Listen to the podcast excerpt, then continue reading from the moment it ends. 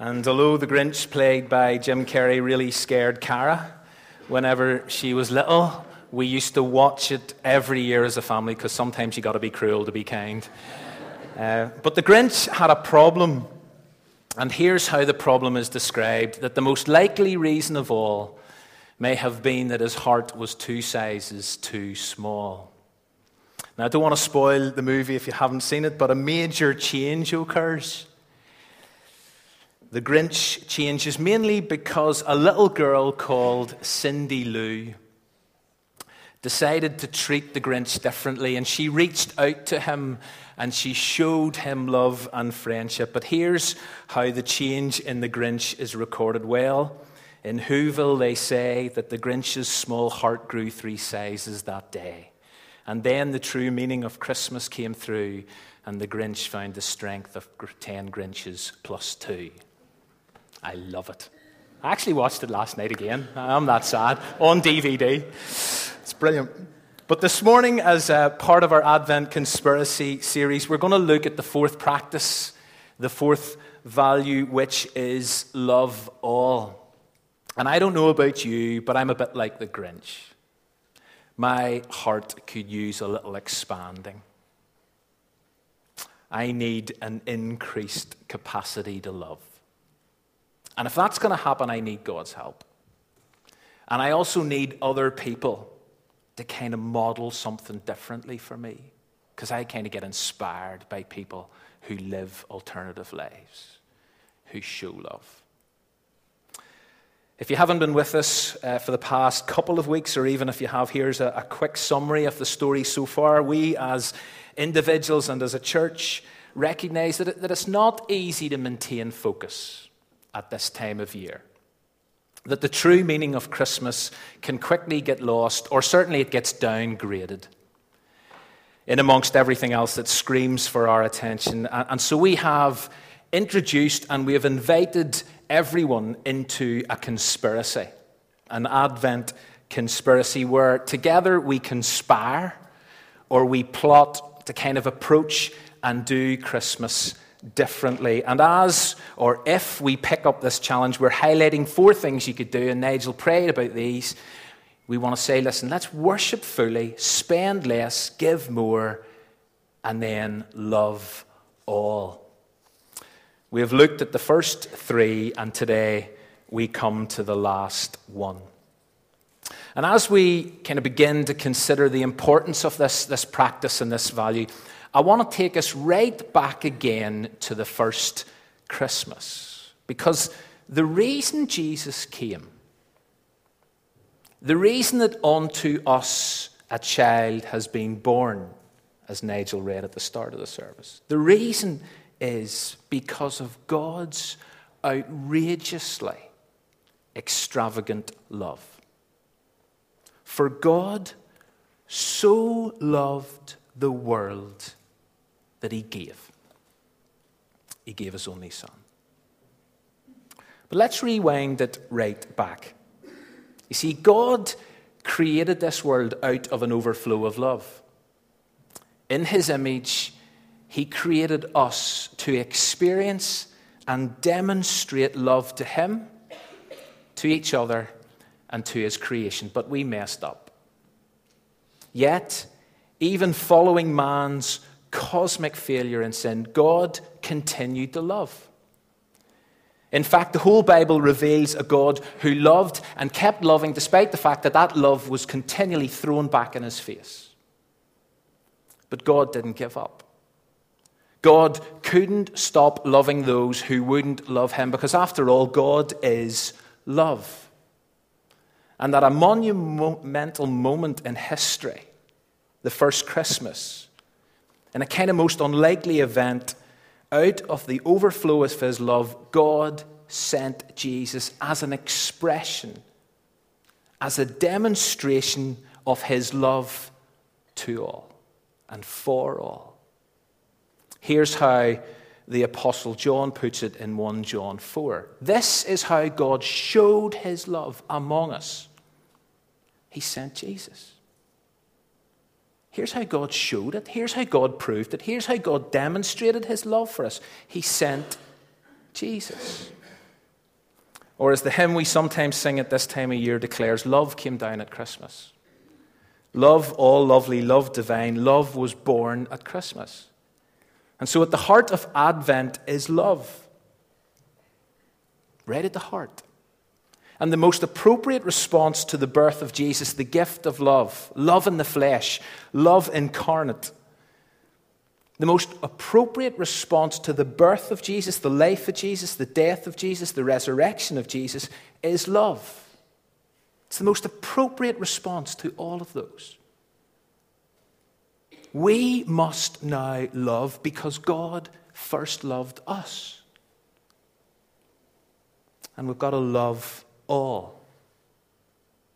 And Christmas not only portrays the reality of love, it reminds, it inspires, and encourages us to love.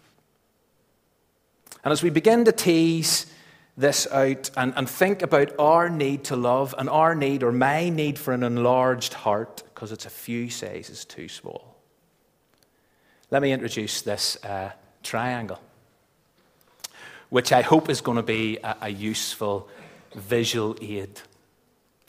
Now, whenever we, uh, we say love all, we immediately think of others. And we are going to concentrate on our love for others in a moment. But as the greatest commandment begins, we need to start, if you like, with loving God. Love the Lord your God with all your heart, with all your soul, with all your strength, with all your mind. You see, our love for God needs to flow upward our love relationship with God that was made possible because love came down at Christmas is so important. This upward dimension to our love. And out of that, and because of that, we need to then reflect our love in our worshiping, in our praying, in our meeting together, in our serving, in our obedience, in our loving of others, etc. But loving God this upward dimension, loving God with our entire being, with everything we have got, that is critical. That has got to be our story. Before our love can flow anywhere else, in a sense, we have got to love God passionately. And we can love Him because He first loved us. And Christmas is all about celebrating the fact that He showed His love among us by sending Jesus. And so we can love, we can be in this love relationship with God. So it's got to start with the up dimension. But as we all know, the greatest commandment doesn't end there. There's an and. And love your neighbor as yourself. We've got to love others. And I know I said this before, but, but for me, this is where it gets tough. This is where the challenge often lies. You see, the command to love God is at times far easier, far more doable compared to the challenge to love others, especially those who are unlovely, especially those who are unlovable, especially those who wind you up and do your head in. Peanuts featured two weeks ago I'm going to quote Linus again, and this is brilliant. I love mankind, it's people I can't stand. And that's uncomfortably true, isn't it? And as we think about people, those others, the all that we're called to love, I do want to talk about the in and the out dimension of our love. Up, in, out. Now, in. In is the kind of in here aspect to our love.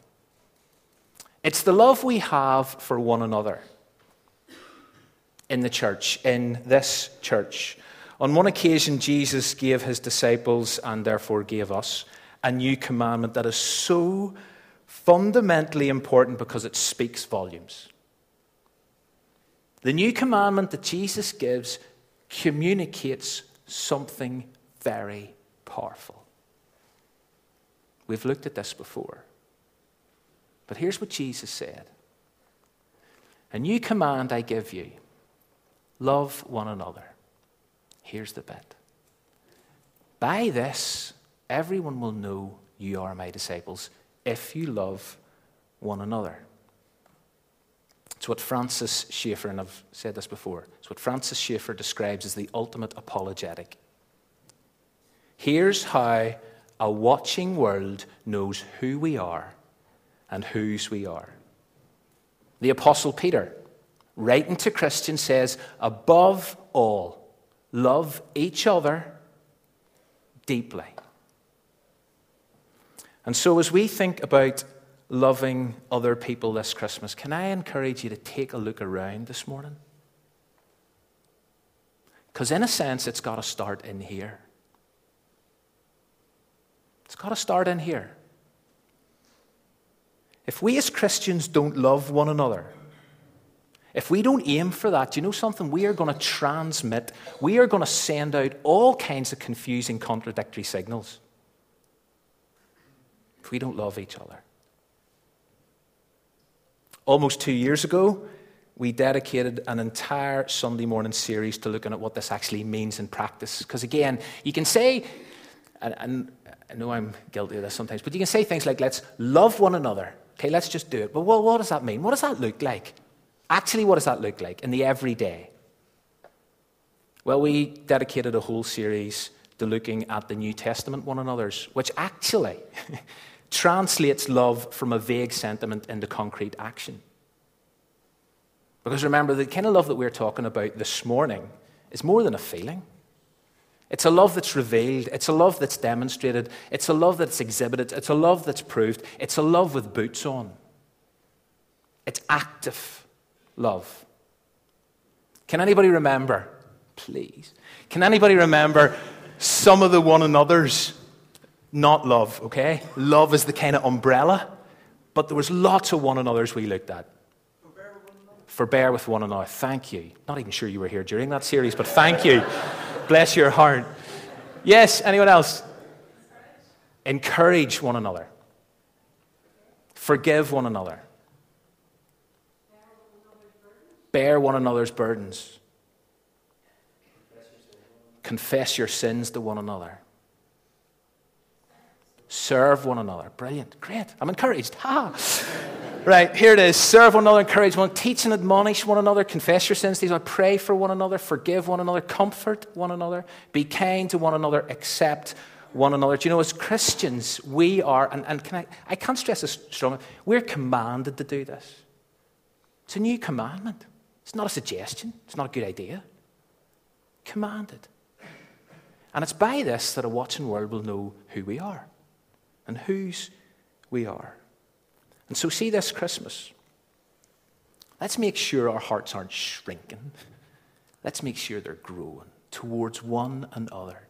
And so, as you look around this morning, is there someone here you need to say sorry to? Is there someone here you need to forgive? Is there someone here you need to pray for? Is there someone here you need to encourage? Is there someone here you need to serve? Because this is what it looks like to love one another.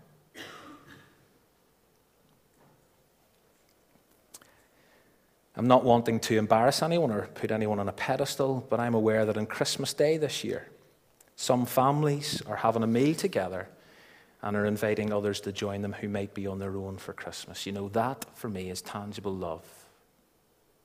That's love with boots on. Love all. Love up. Love in. Then out, but just before I leave, in. I want to make one more comment. Obviously, it's important to love one another within a local church context and family. And that's hard. That can be hard. But you know something? We've also got to love those within the wider family of God. Those in other Christian churches and denominations and groups. Those who share our faith, those who worship God, those who seek to follow Jesus, but they express it differently and they hold alternative views on certain theological issues and practices. But it's so important that as we think about loving one another, this inward dimension, that we remember broad church. that we remember wide church, that we remember capital C church. And so, how we relate to, how we speak about, how we refer to, how we engage with our brothers and sisters in Christ who are down the road, who are around the corner, who are across this country and beyond is really, really important. Let me be honest for a moment. Whenever certain churches or reasonably high profile Christians hit the headlines, I find it heartbreaking to listen or read as other churches and Christians weigh in rather negatively and heavily with critical comments. Or they endorse other people's critical and harsh comments or articles or posts or tweets. And it happens. And recently, there have been a few pretty well known and key Christians who have made mistakes or apparently have gone a little too out there in their thinking and practice. And I'm not suggesting that we should never have an opinion or engage critically with their situation and their thinking and their writing and their decisions, but I find it very sad whenever the tone of the comments and the attitude of the reactions from other Christians screams of judgment and condemnation. Jesus has given us a new commandment to love one another. But how did Jesus tell us to love one another? As he has loved us. And that leaves little or no room for me for negative, harsh, critical, judgmental comments about another Christian. That's my rant over. But let's get into this third dimension up, in, out. Love your neighbor as yourself. And Jesus responded to a question well, hold on, Jesus, who's that referring to? Who do you mean by my neighbor? And we all know that Jesus then went on to tell the story or the parable of the Good Samaritan. In other words, what Jesus was saying is your neighbor is about loving the other. It's about the person who's very different to you, the person who doesn't share your faith, the person who doesn't come from your kind of background. And to love, said Jesus, is to show mercy. That's what it means means to care, to reach out to. Don't avoid, don't ignore, don't walk past. And as we think about what it means to love all this Christmas, it, yes, it includes those we know who are not yet Christians, but includes those who we don't know, the stranger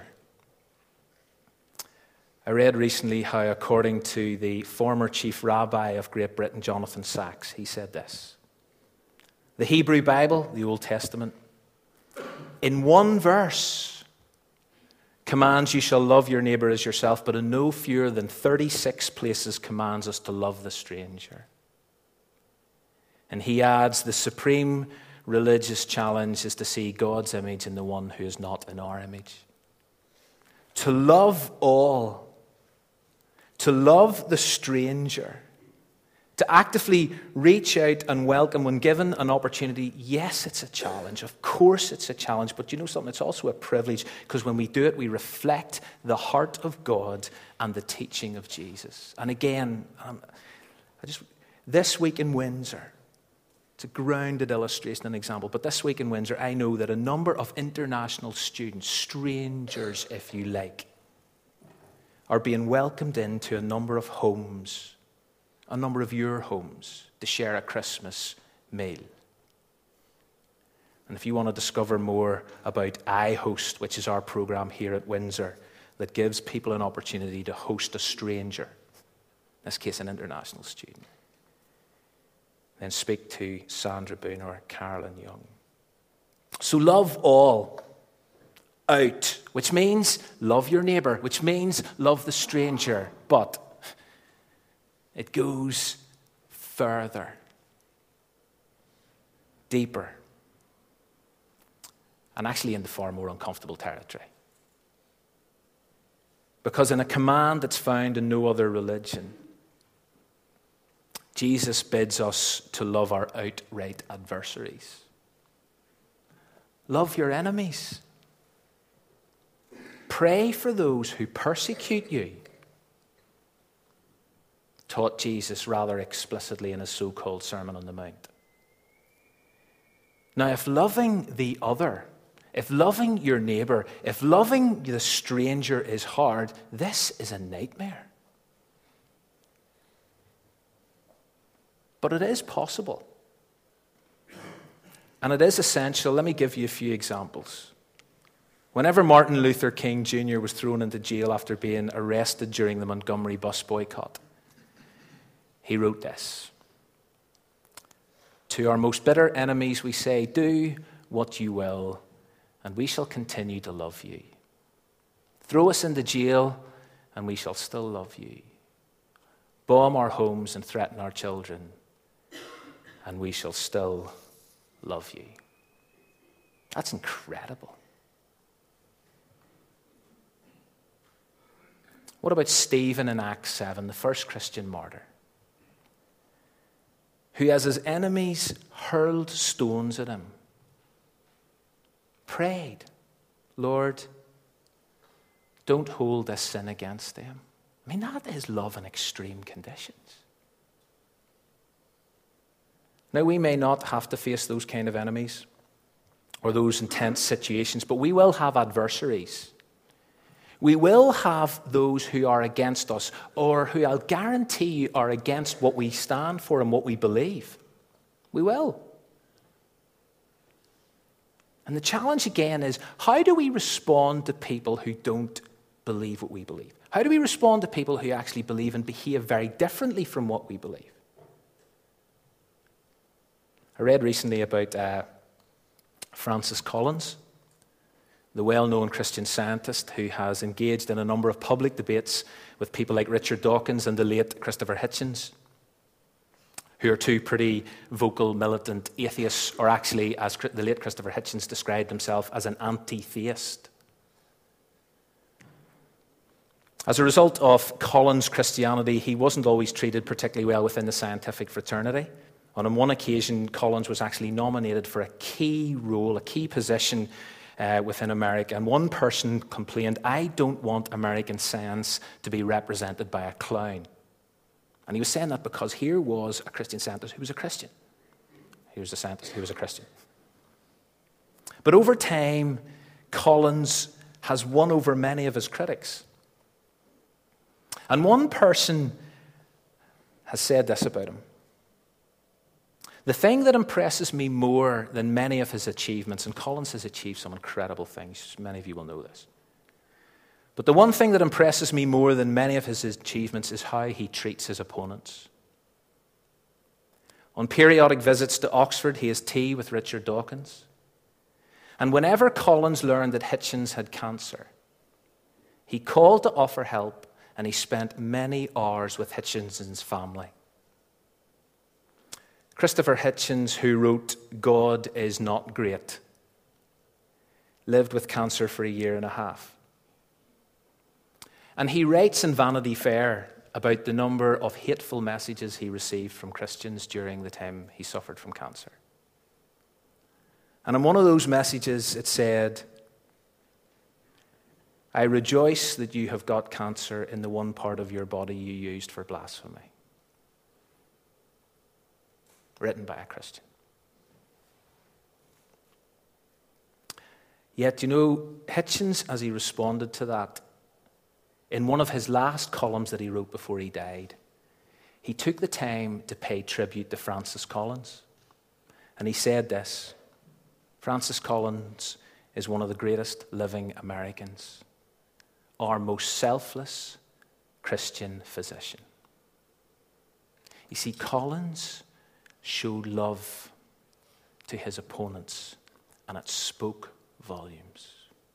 How do we speak about people who come from a very different place than we come from. the anti theists, the new atheists, the militant gay activist? How do we speak about those kind of people? Jesus teaches us to love our enemies, which, as I've said, it's more than a challenge, it's, it's a command. And it's exceedingly difficult. And as one early church father said, loving your enemies is the very highest summit of self control. Loving your neighbor is hard, loving your enemy. And praying for those who give you hard times. It's unnatural. That's, that's actually what it is. It's unnatural supernatural. And Jesus exemplified this whenever he was being hung on a cross and he said, Father, forgive them. And he calls and he commands his followers to make similar choices. And love is a choice, it's an act of the will. And as I say, you don't feel like loving your enemy. But choosing to do it is possible. Why? Because of Jesus. And because His Spirit lives within those of us who have given our lives over to Jesus. And the fruit of the Spirit is, as He lives in us and as He produces this fruit within us, the fruit is love and joy and peace and patience and kindness and goodness and gentleness and faithfulness and self control. And all of those things ultimately are expressions of love that we show to one another, to our neighbor, to the stranger, to our enemy. To love all this Christmas is the challenge. And so here is, if you like, there's Christopher Hitchens, the late Christopher Hitchens. Here is our love triangle of a very different sort. Got to love God with all my heart, soul, strength, mind. And because of God's love for me, I am then able, my love can then flow in to one another out, neighbor, stranger, enemy. If your heart needs to expand a little, let me give you a moment's just quietness where you can ask God, God, this Christmas, as I remember and reflect on your incredible, outrageously extravagant love for me in sending Jesus Help me now to love you with all I've got, to love those around me, and to love beyond these walls. Take a moment and pray. And in the quietness, let me encourage you to begin preparing your heart to eat and drink these tangible reminders of God's expression of love to us in Jesus, who didn't just come, but who laid down his life in order that we could live and love.